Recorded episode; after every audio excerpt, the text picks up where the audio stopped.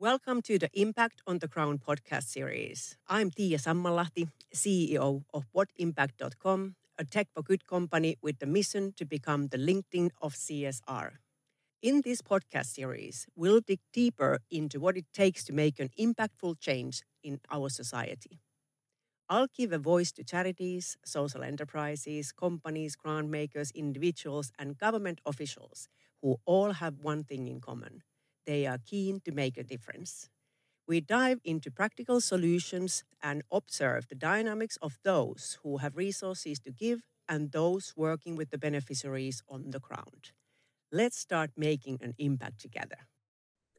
So, hello everyone. Uh, today we have a fantastic charity as a guest.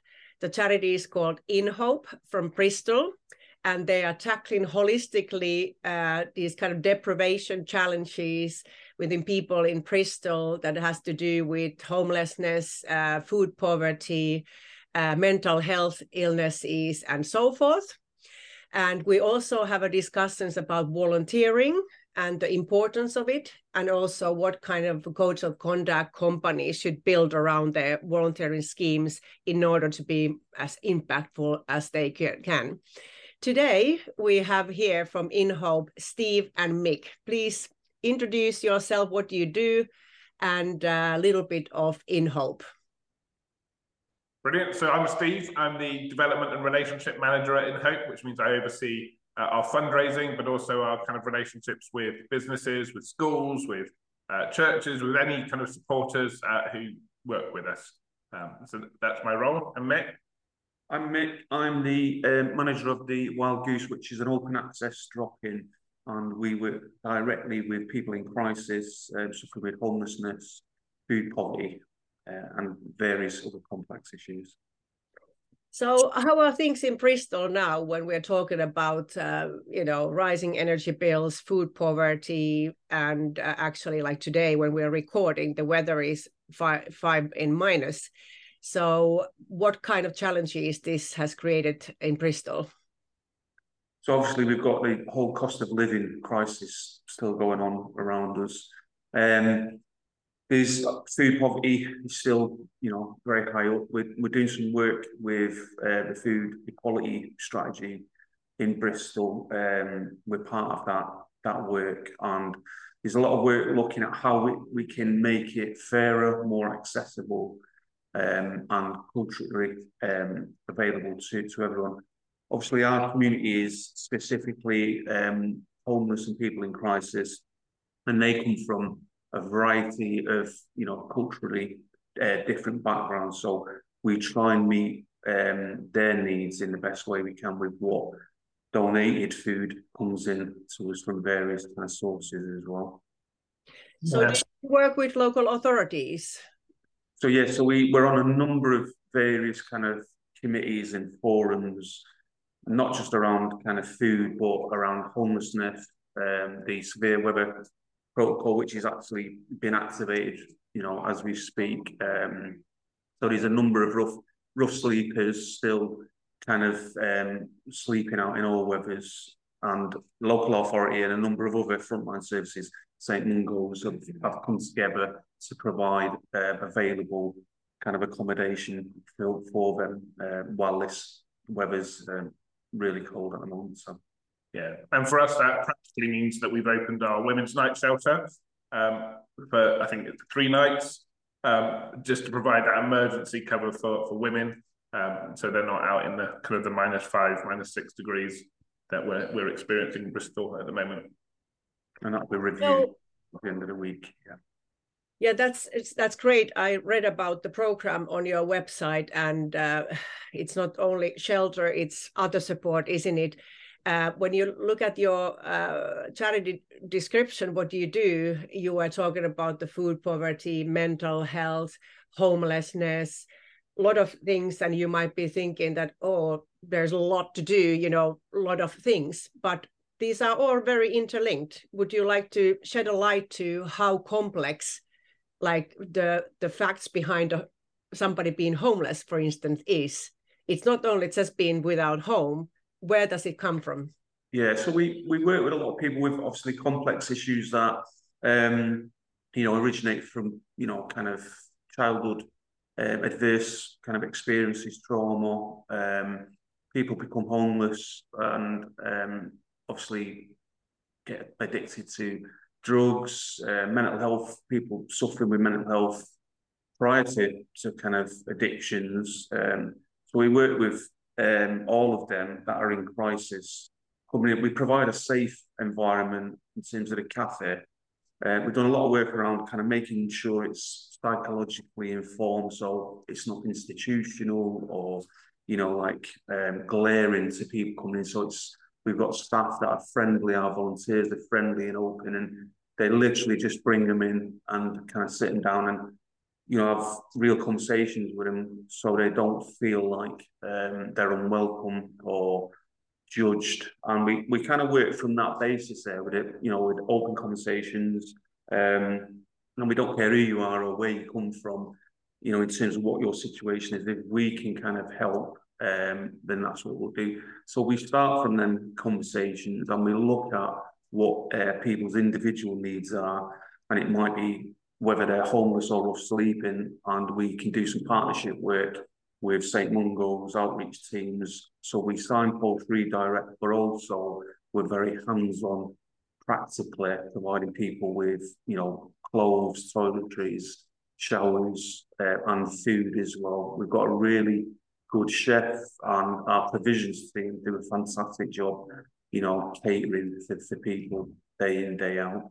Yeah. And I think it's probably fair to say that um, kind of poverty and deprivation kind of by its nature is, is a bit messy. It's not a linear, people start here and work through. And we kind of uh, recognize that people will come to us at different stages within um, within Mick's Project, within the Wild Goose. Actually, people are probably at the more um, acute end of, of kind of deprivation, the people that might be rough sleeping or in hospitals.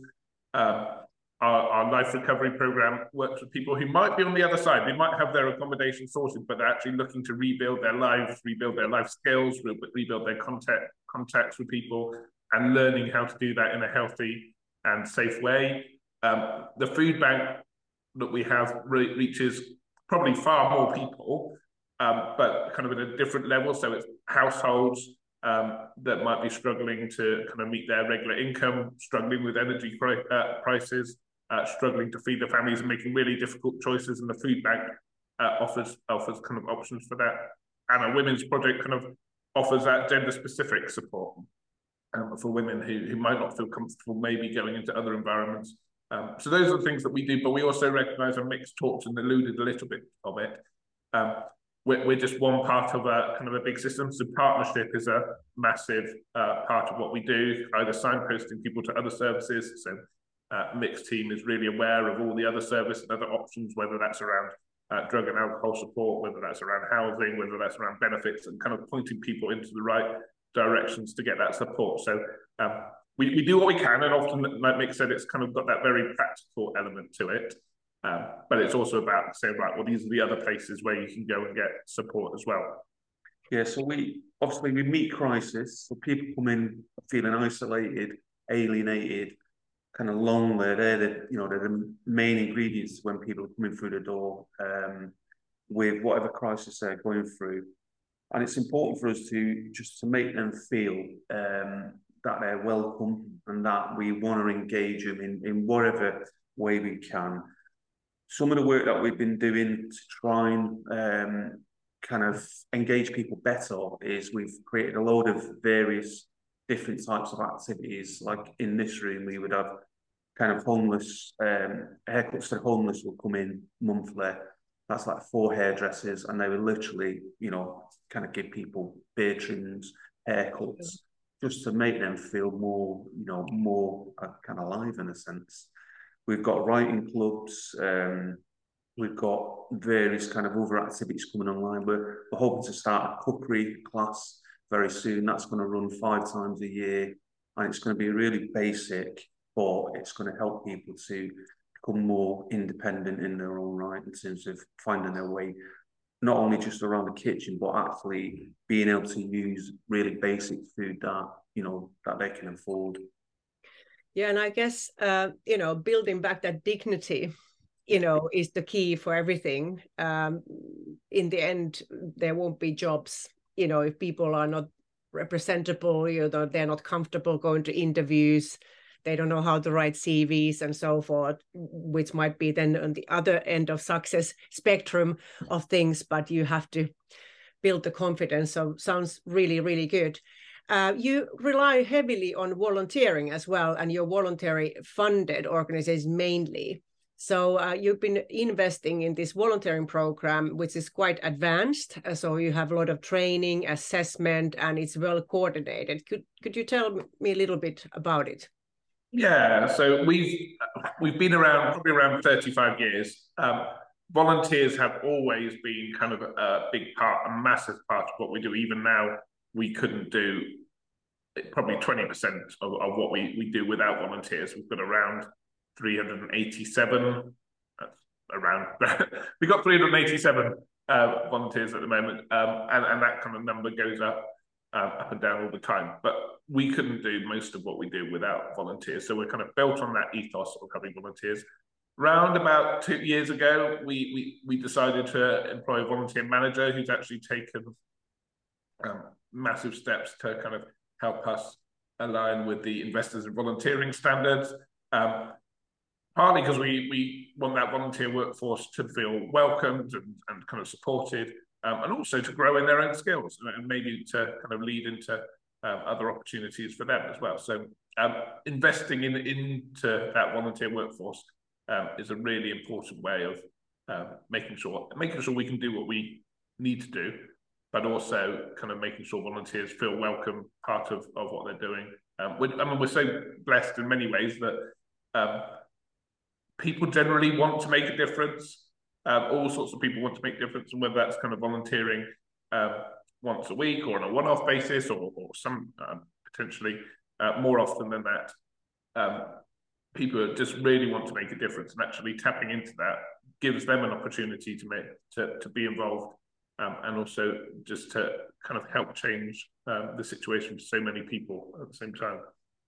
And I guess, especially when we talk about company volunteering, corporate volunteering, um, of course, people want to make a difference, but uh, corporates invest in these programs also to uh, give an opportunity for people to learn and develop themselves. And I guess this kind of a uh, act of kindness also brings kindness to then the corporate environment mm. as as well as a, as a return. So uh, how uh, how uh, how are you working with companies and and and corporates in terms of their volunteering programs? Have they been successful? I've just wanted to just just to go about what Steve said, but it, it covers the the um, corporates as well. But um, the Investing in Volunteers and uh, you know the the amount of volunteers that we got and we're blessed with, they do an amazing job. What we've been able to do within all of that is actually raise our standards up um, to not only provide or delivering, you know, the, the services that we we're delivering, but also um, upskill kind of volunteers as as well as staff together. Um, so we've done a, a load of training, but also providing inductions for every uh, volunteer that comes through through the door. So it's an enjoyable experience for them as well. So and it's amazing. Yeah, and also we've we've took on obviously doing risk assessment, so we they feel safe and kind of confident in in the uh, environment as well.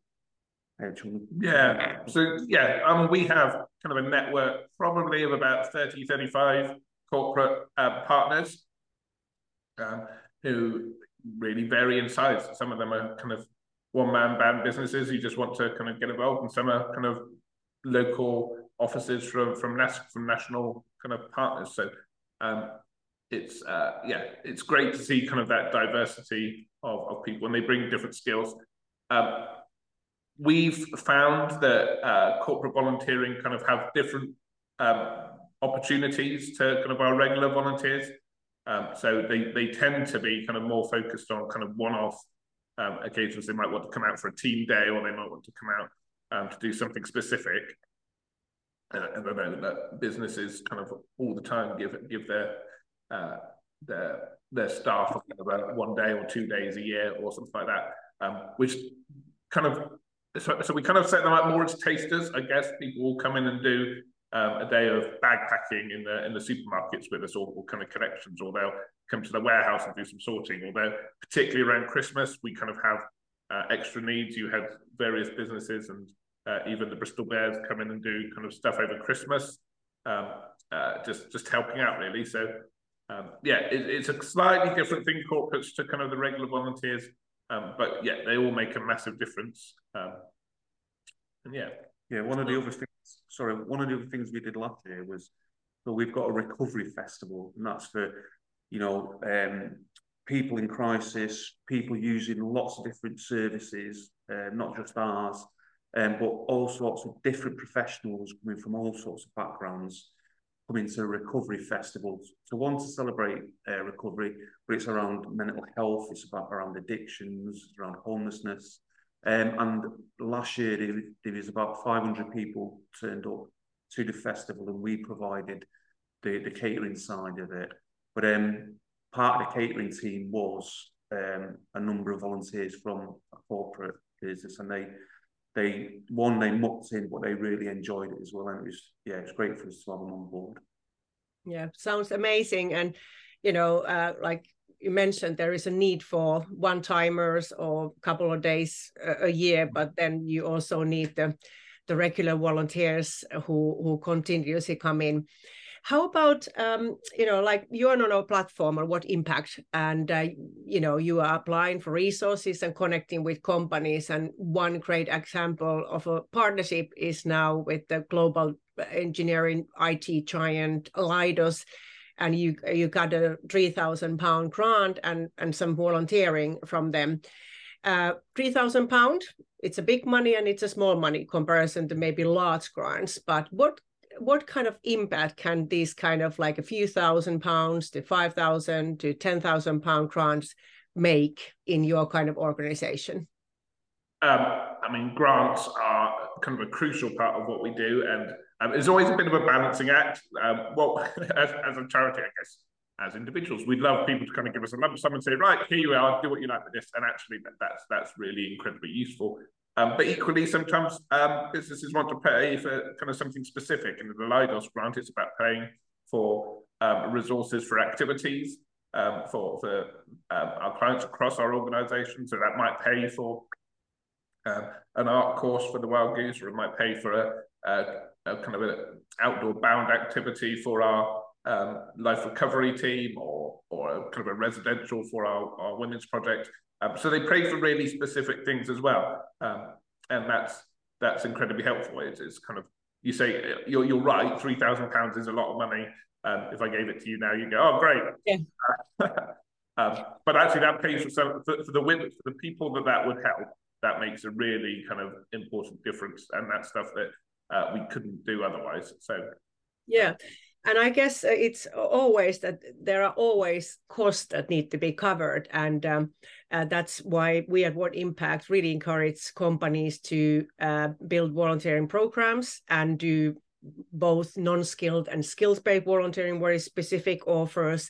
So it, it's easy for charities and social enterprises apply but also then encourage certain monetary contributions because like you said that if if you want to get your clients out in the world to develop skills and and get experiences or families who don't have any money for let's say go to amusement park it's it's then you know the money is for the buying the ticket or the tickets that they can get that valuable experience and have like a normal family experience that they wouldn't have money uh, uh, uh for otherwise so it is it is hugely important we've yeah, been talking sorry, if yeah. I share the story just from our feedback uh, of uh, there was a company not through what impact, but a different company who gave um, money to buy vouchers um, for families to buy Christmas presents. So Argos vouchers, um, twenty five pound a time, um, and this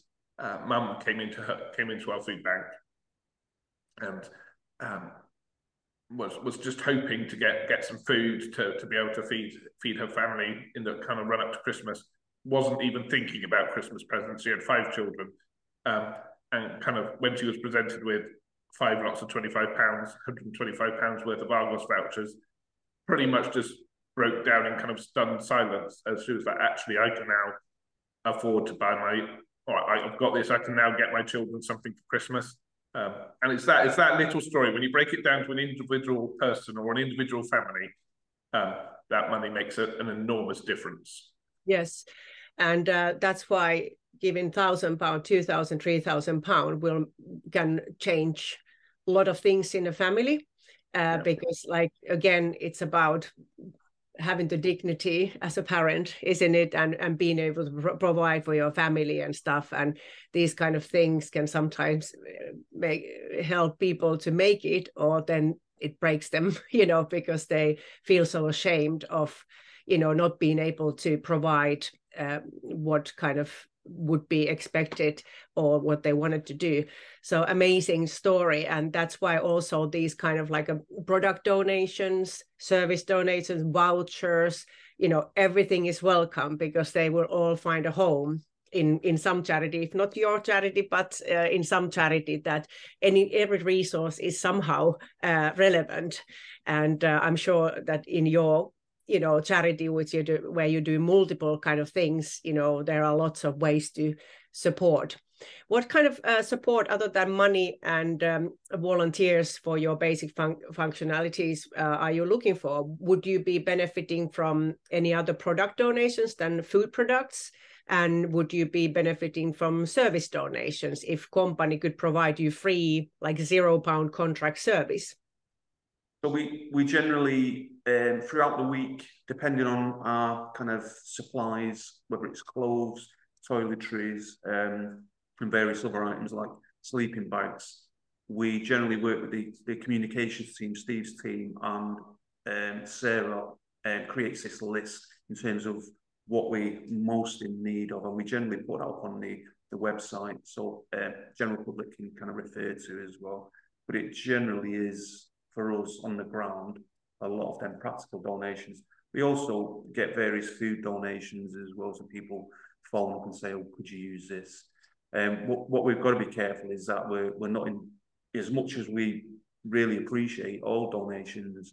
We've got to be careful that um, we have a balance to what we what we need and what we can use to being inundated with lots of stuff that we may need to pass on. Yeah. Um, Yes, and I understand the point, especially in physical goods, they need to be stored somewhere, and that's the thing. You cannot suddenly have uh, ten thousand bottles of shampoo somewhere hanging around. You you would need to have a storage for for them, and that's also something that uh, we recommend companies to think about. The transportation storage is part of the product donation. Uh, that you have to kind of figure it out um, together with the uh, charity or social enterprise. And well that's why the what impact communication channel is for that you can actually plan your social value contributions together with the charity.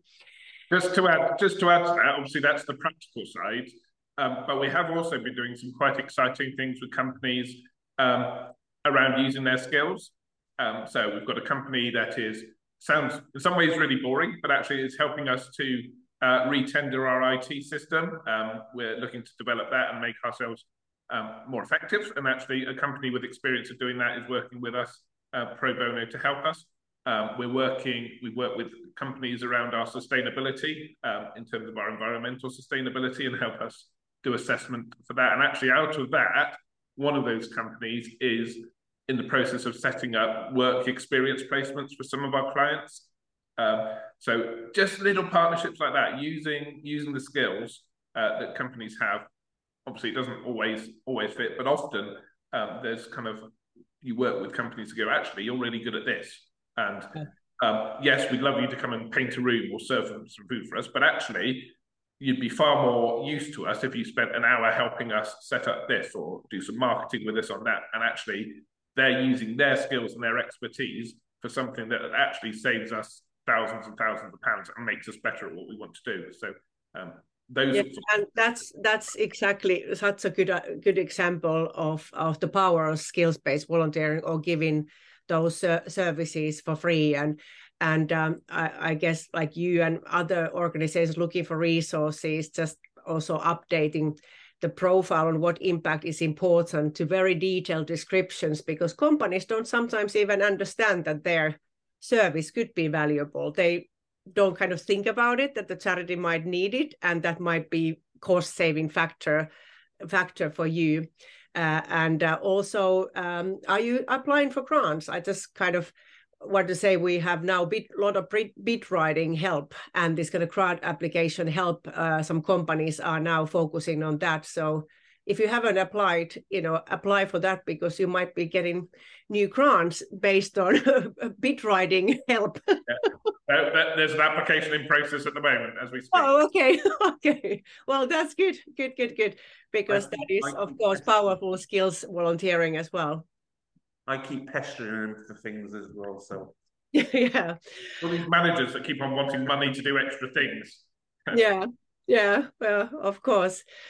But anyway, uh, you know, this was a lovely chat, and I'm I'm I'm sure this this conversation has given a lot of ideas for both charities to operate and uh, learning from you uh, best practices, but also how companies can structure their help in a way that it's meaningful and also hopefully get in touch with you in in Bristol.